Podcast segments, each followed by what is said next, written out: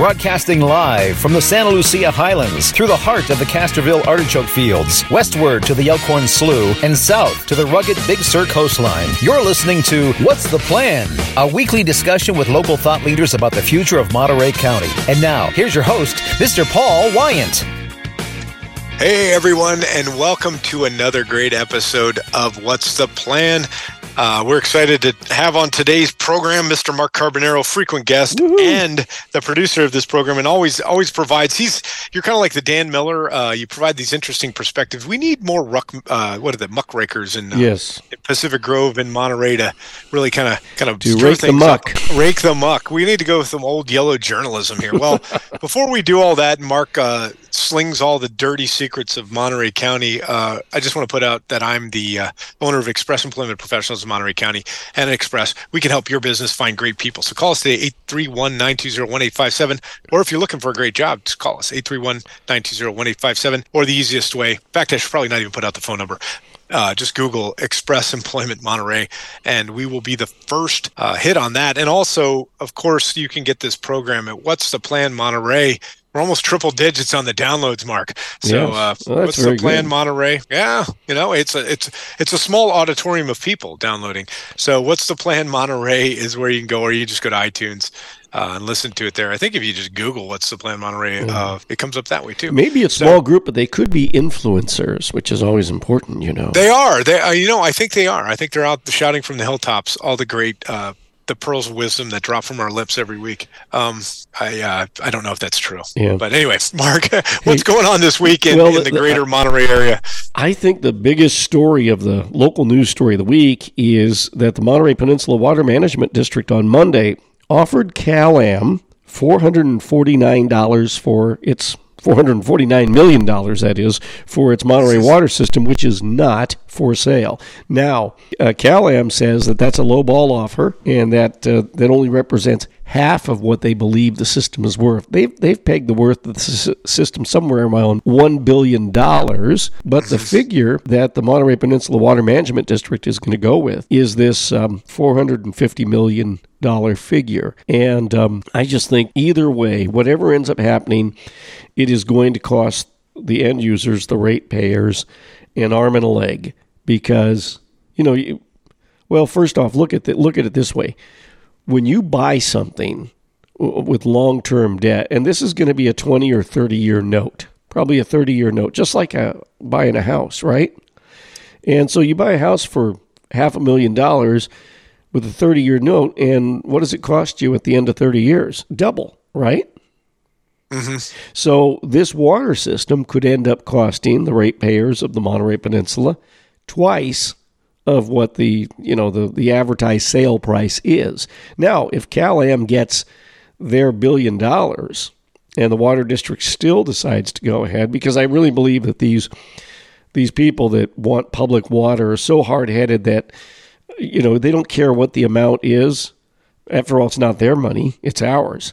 Uh, they will go ahead and, and pursue this till the end of time, till they can find a court that will grant their eminent domain case you know, and, and give them the result that they want and force Cal-Am to sell it to them. But say that it ends up going for what Cal-Am says it's worth. Well, now you have a $2 billion price tag, and you have 32,000 customers on the peninsula. So whether they're going to pay the uh, the note on a billion dollars or two billion dollars or some figure in between, what is that going to mean for your monthly water bill if you're one of those? Wait, wait how many? Can people? you how many? Repeat how many uh, ratepayers are there in this district? There are 32,000 water customers. Hmm. Okay. That's, because yeah. remember, the water district is basically from Carmel all the way through Seaside. Fort Ord and Marina are a separate water system. So all that population, water customers don't count. You have a lot of mutual water systems out in Carmel Valley I mean, there's parts of Carmel Valley that so, are on Cal-Am, but to put that to put that into perspective, that's about fifteen thousand dollars per customer. And so, so going back to your house mm-hmm. example, this is interesting because this is a simple, like engineering terms, you would, you know, you would have a buy versus lease. So if you right. lease the car, you pay a certain amount, and mm-hmm. if you mm-hmm. buy the car, obviously you you pay another amount, and, and the difference is, is so if you're leasing the car, obviously if you buy, you know, in this case, if it's a five hundred million dollar car, if you lease the car, you pay a certain amount every month uh, above what you would have paid. So if you mm-hmm. bought it and you there were no payment, then you would just pay the price of the car.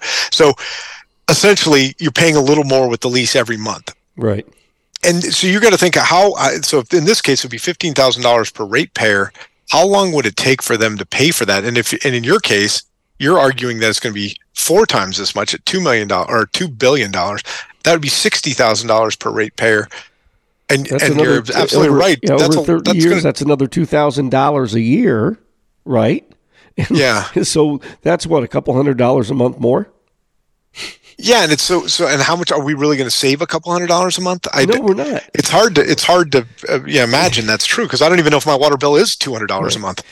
Here, well, here's the other thing. Well, it will be. you know? yeah, it will be. you know, here's the other thing too. Is let's say that Cal-Am, it says that in a few weeks, Cal-Am is going to let the water district know their answer to the question. You know, will you sell us the system for this amount of money or not?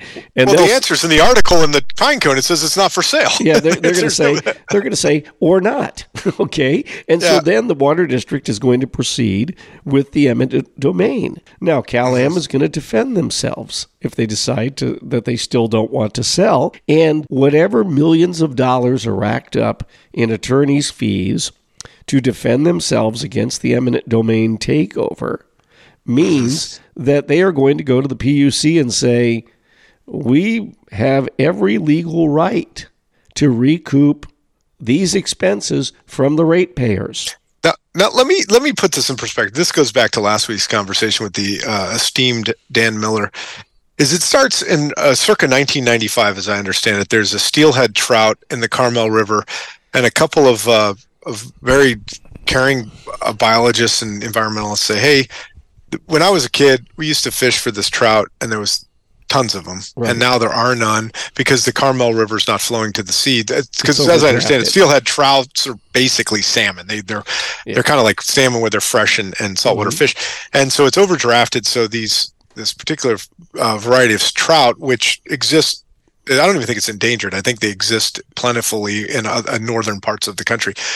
Uh, they want to re- reintroduce it to the Carmel River, and then so the state courts agree that hey, you're having an adverse effect on the Im- on the environment. Let's go ahead and find another source of water, and right. that is going on 30 years ago, 28 years ago. Right, and so and they, in the mean, yeah, in the meantime, water, I, I, think a Cal Cal-Am has made some good faith efforts to replace that water, but at every turn they're kind of met with some resistance for various reasons. So if, if you're defending, so let's because we're both kind of like bagging on, the, I guess the elect the public wants to take over Cal-Am. I mean, at least they were. Measure J said that. What do you, what are your thoughts? Like, why does the why is the public so hell bent on this? They they're well, basically blaming Cal-Am for not replacing the Carmel water. Is that well? Is that so correct?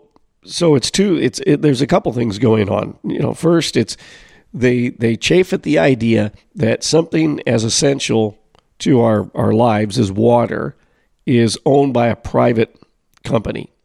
And they use a couple cudgels. They say, well, you know, under the way the state PUC laws is drafted, they are able to be guaranteed a 10% profit on their operations in Monterey every year. And so and that, that's where you hear from like land watches. Basically, they're incentivized to spend a lot on capital projects. So if yeah. they're incentivized to like if something should cost a hundred thousand dollars, they'll try to spend a million on it because they'll make more money. Well, hang on a second though. It, it, you know, what are capital projects for a water company? That usually it's a, it's efforts to create more water.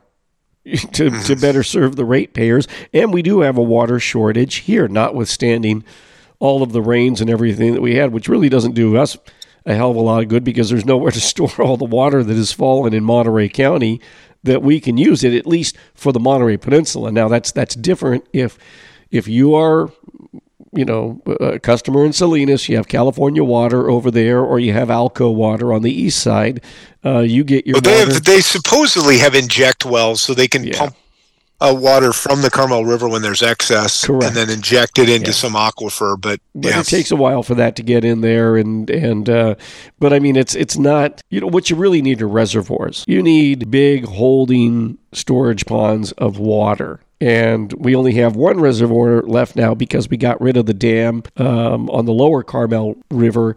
And I can't remember if it was San Clemente or, or Los Padres. Maybe it was Los Padres that they took out. San Clemente still one of them exists. One San well, Clemente. you recall Los Padres. They were as as we learned from Neal Hotelling. Those dams yep. were built by the Pebble Beach Company way back in the day when when Morse and his buddies were running the show, and there's still one one dam on the river. It's way out in Cachagua. Okay, if you take Cachagua Road, you can drive right over it and, and look down on it and everything like that. But the the October 1995 thing you were talking about was the State Water Resources Control Board issuing Order 1095 for October of 1995, saying that Cal Am was overdrafting the river by 10,800 acre feet a year, and that it was a cease and desist order that they had to stop doing that supposedly immediately. But since there was nowhere else to get the water, they've been allowed to uh, continue taking water out of the river, and they're taking less water out of the river now because of some of the things that have happened over the years, like the Paralta wells and Seaside and some of the reinjection things that you mentioned, and of course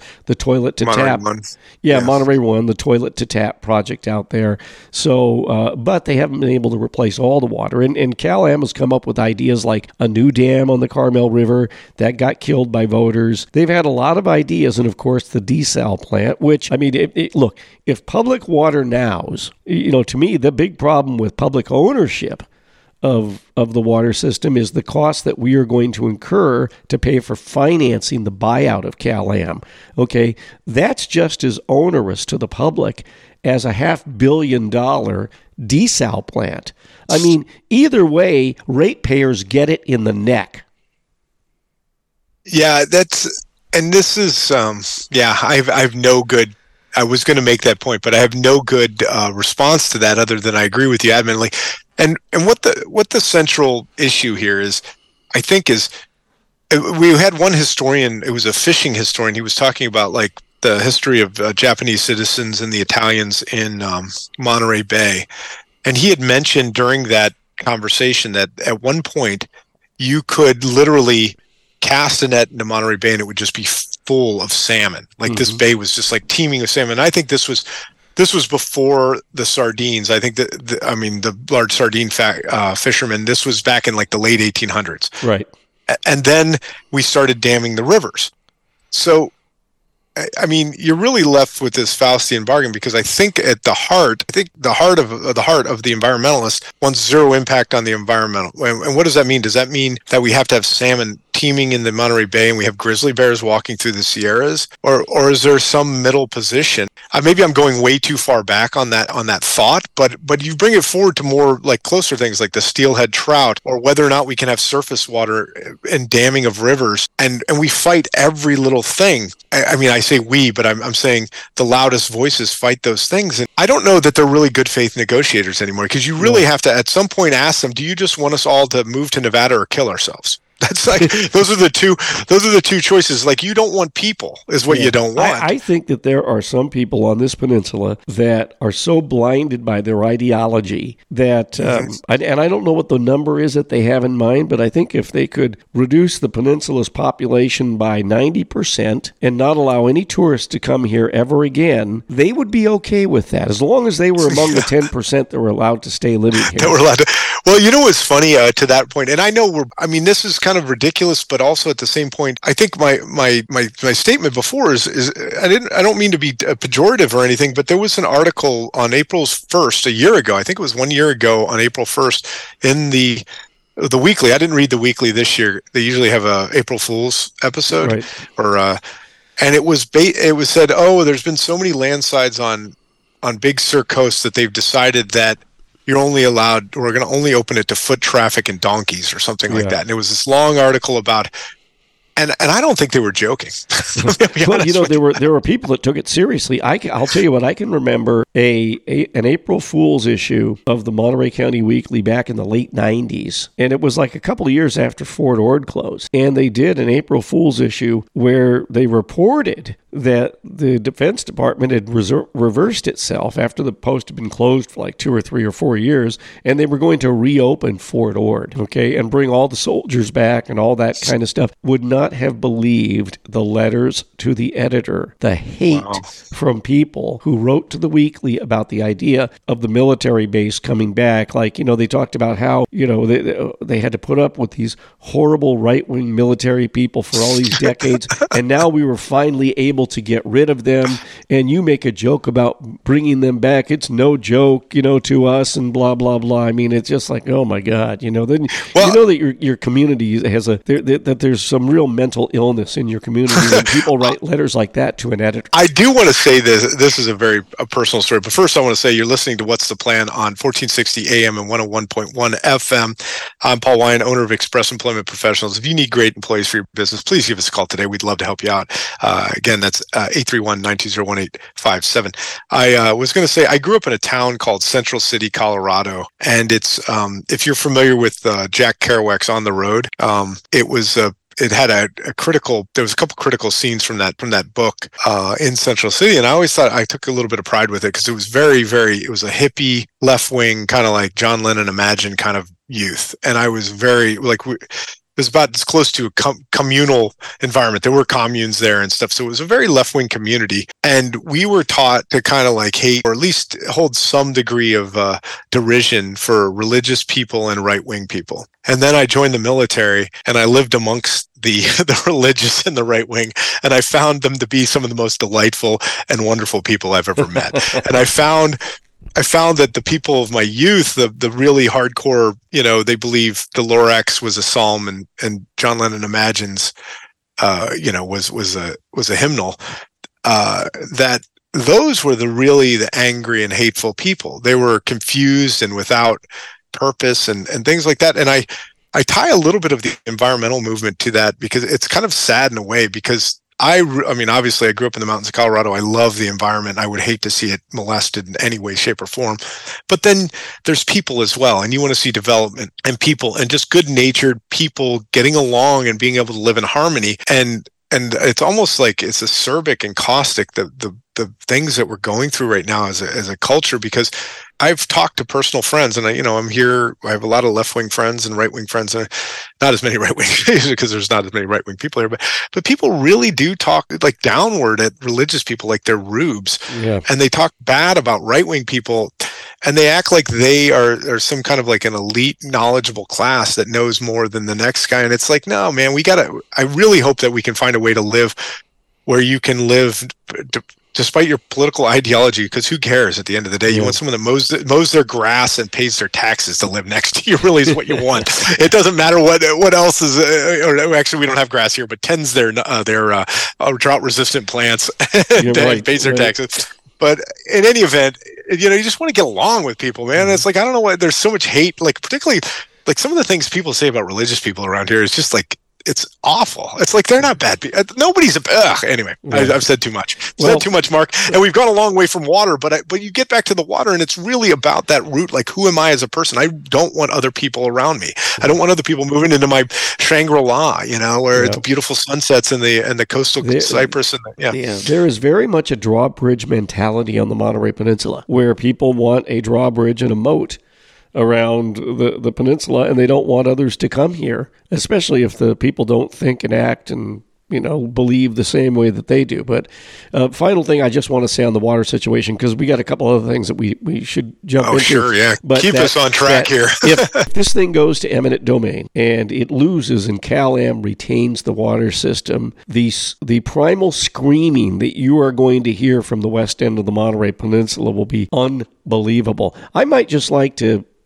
to see a court strike it down and say no eminent domain, they get to keep it just for that. So I can just hear the primal screaming coming from these people because I know that it, it, they just they will just be beside themselves if they don't get the water system. If they get the water system, you know, somebody like me, I'm like, ah, oh, well, shoot, another bad decision, but uh, that we're going to end up living with. But you know what? I'm not going to.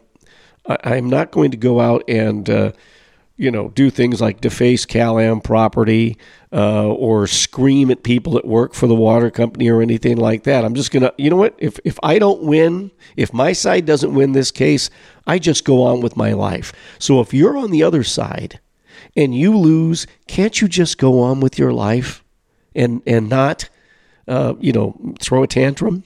Please? That's all. Okay. Hey, I, I do actually. I do want to instead. I don't mean to. I, I do would love to talk about the sure. Carmel Valley.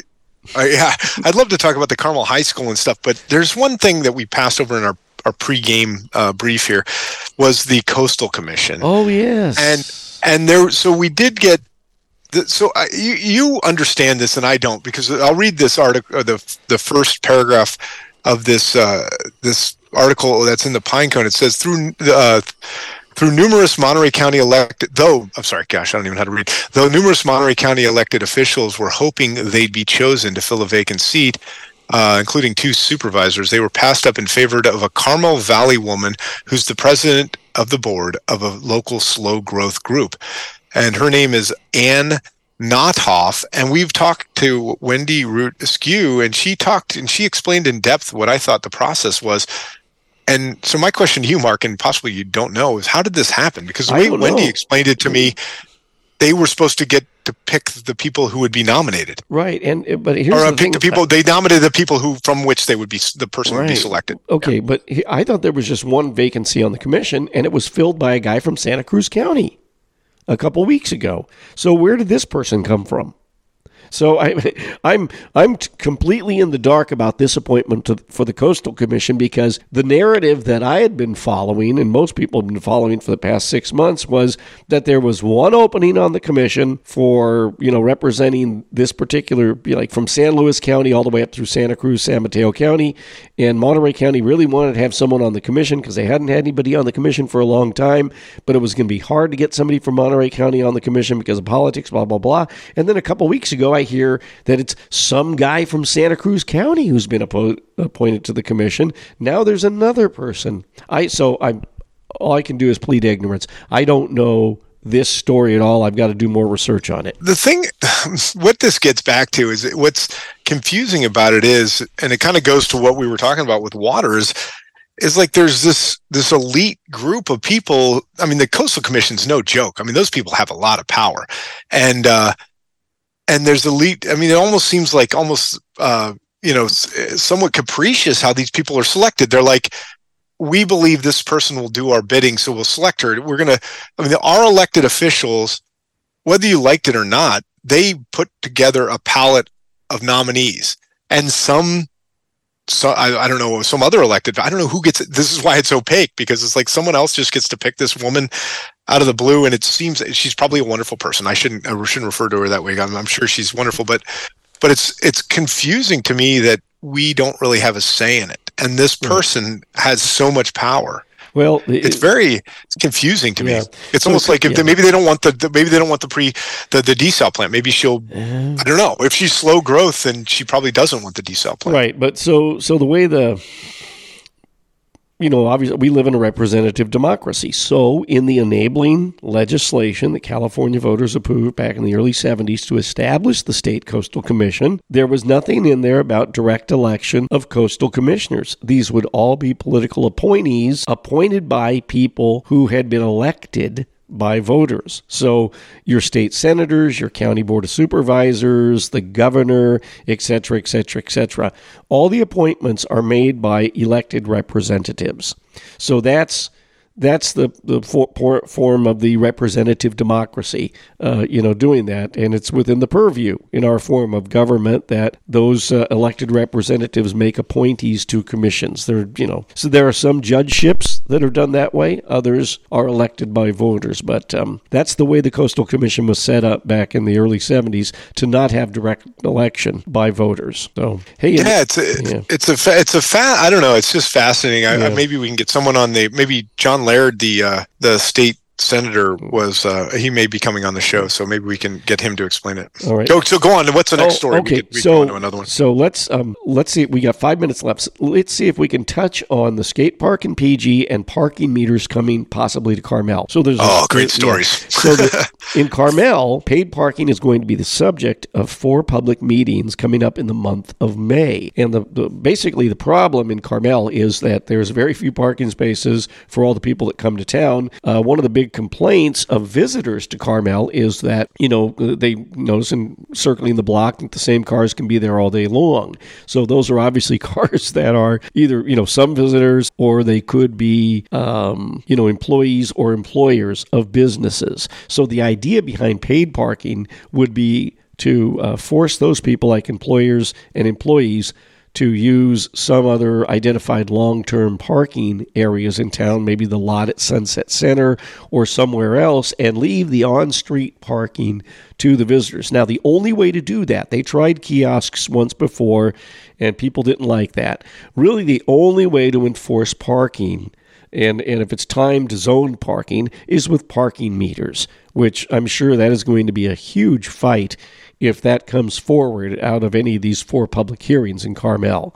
But the, they're looking at revenue from a parking program between 2.84 and 4.5 million dollars annually into the city. Well, can I say? Uh, let me say some stuff on that because we had. Uh, um, well, there, there, there's a program called EconTalk. It's a podcast, and uh, frequent guest David Henderson, the libertarian. I don't, actually, he probably doesn't like being referred to as libertarian, but but uh, he has been on that podcast. It's great. It's run by Russ Roberts, uh, Mm-hmm. who's a uh, Stanford. Um, yeah, he's an economist out of the University of Chicago and all this. And he had a guest on a while back who did. Uh, he's out of UCLA and he studied parking.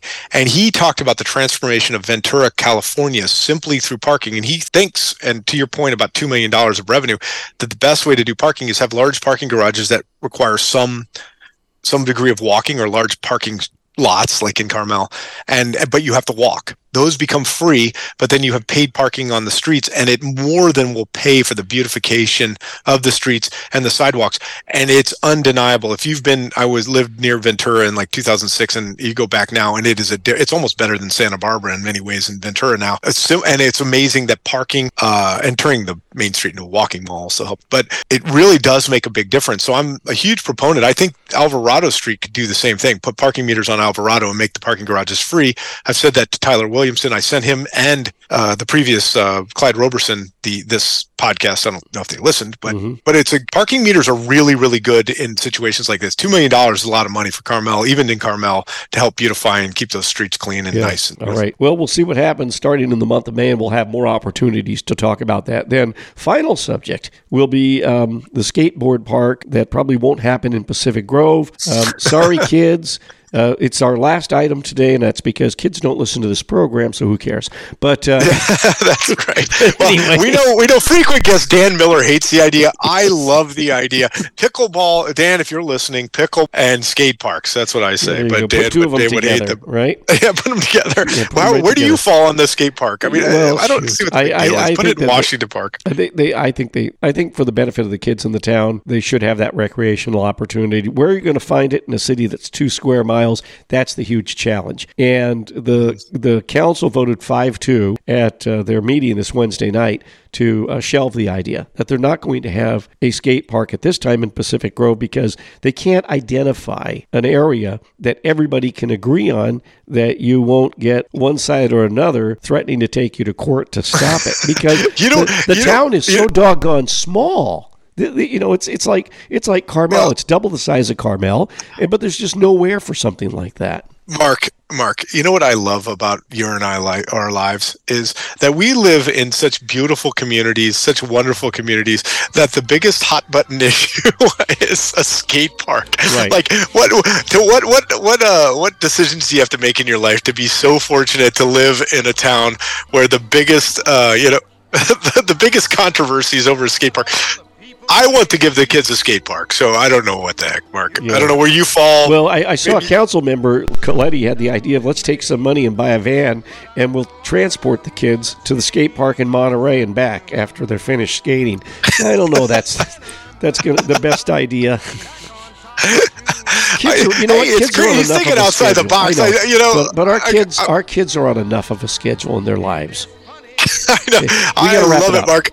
All right, I'm Paul Wine, owner of Express Employment. You've been listening to What's the Plan on 1460 AM and 101.1 FM. Google us at Express Employment Monterey. I want to thank Mark, uh, Mr. Mr. Mark Carbonaro, the greatest producer in the business, and of course the great David Marzetti. He's the host of the Saturday Morning Shagbag Radio Show right here on